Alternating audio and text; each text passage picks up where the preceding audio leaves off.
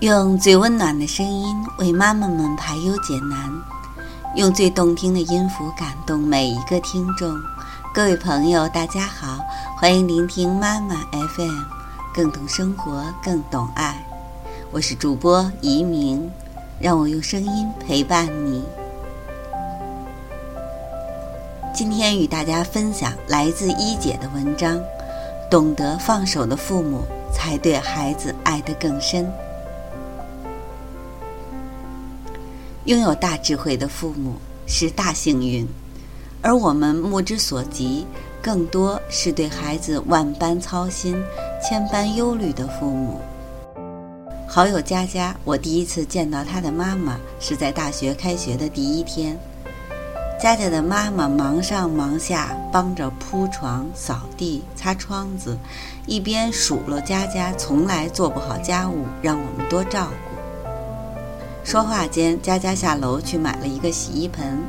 佳佳妈大惊失色：“哎呀，说了多少遍，这种盆子底儿薄，用不久。再说买也不买大点儿的，这么小能干嘛啊？”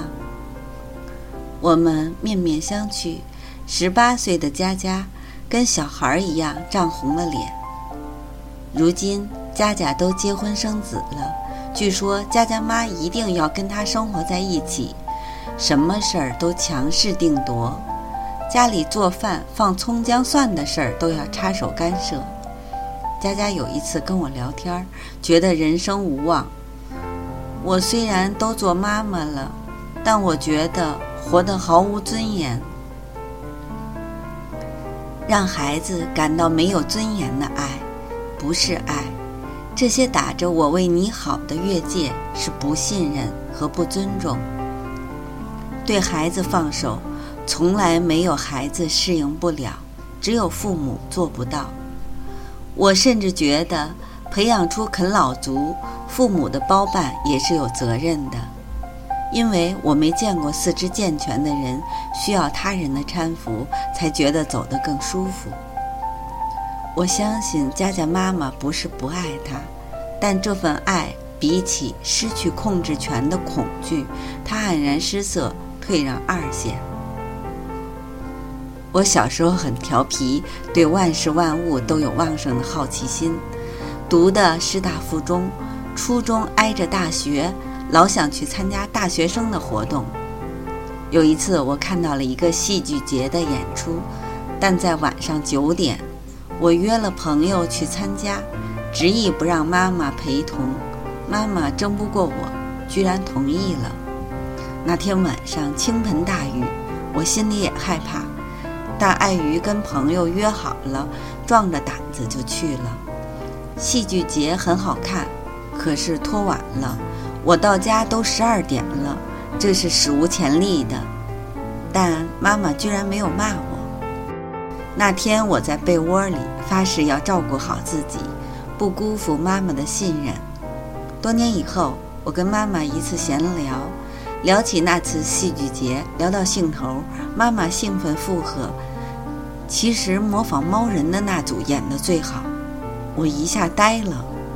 原来妈妈那天晚上偷偷跟着我去了。她解释，我当时只有十四岁，雨那么大，她实在不放心，就悄悄去了。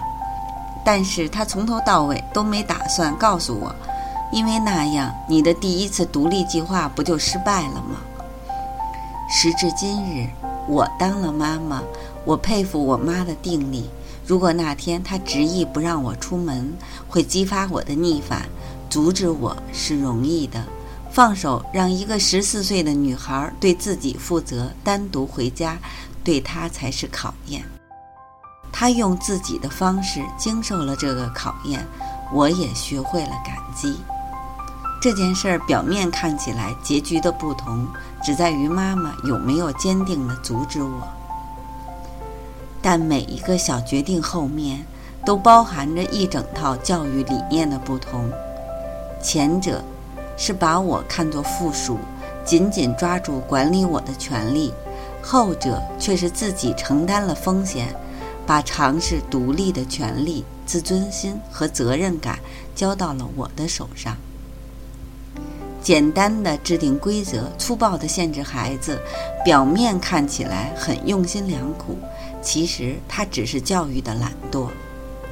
敢于放手，才考验了父母的心理素质、价值判断和控制能力。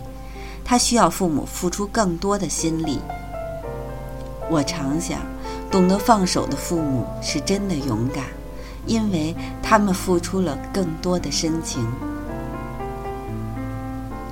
听过一个故事，两个母亲都在案堂上喊冤，声称自己才是孩子的亲生母亲。县老爷想了一下，准许两人武力争夺孩子，以此区分高下。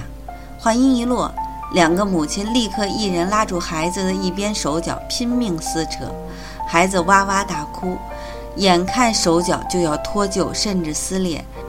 一个母亲放手，另一个母亲立刻洋洋得意，宣布自己的胜利。县老爷把孩子判给了放手的母亲。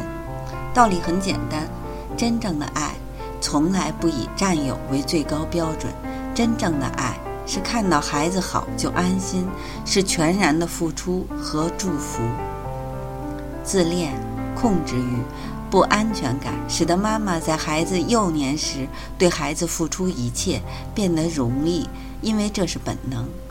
但是，检验爱这个能力的唯一标准，就是看父母在分离之后是否愿意接纳，并且依然全身心的爱着。对于我们这些新手妈妈，需要的是在每一次分离里妥当的处理。孩子不再吃奶，离开了我们的怀抱；孩子学会走路，离开了我们的臂弯；孩子有了朋友，离开了我们的全情依赖。每一步分离，我们都应该为他开心，开心他离走上社会，成为独立的个体又近了一步。龙应台在目送中写道：“所谓父女母子一场，只不过意味着你和他的缘分，就是今生今世不断的目送他的背影渐行渐远。你站立在小路的这一端，看着他逐渐消失在小路转弯的地方，而且他用背影默默告诉你，不必追。”想成为真正与父母不同的人，让孩子得到自己渴望却不得的自由，我们现在就要开始适应，不追，因为爱到深处无言最真。懂得放手的父母，付出了比限制孩子更多的深情。今天的文章分享完了，妈妈 FM，感谢您的收听。如果您喜欢我们的栏目，可以关注微信公众号“妈妈 FM”，更多精彩节目，请下载“妈妈 FM” 收听。我们下期节目再见。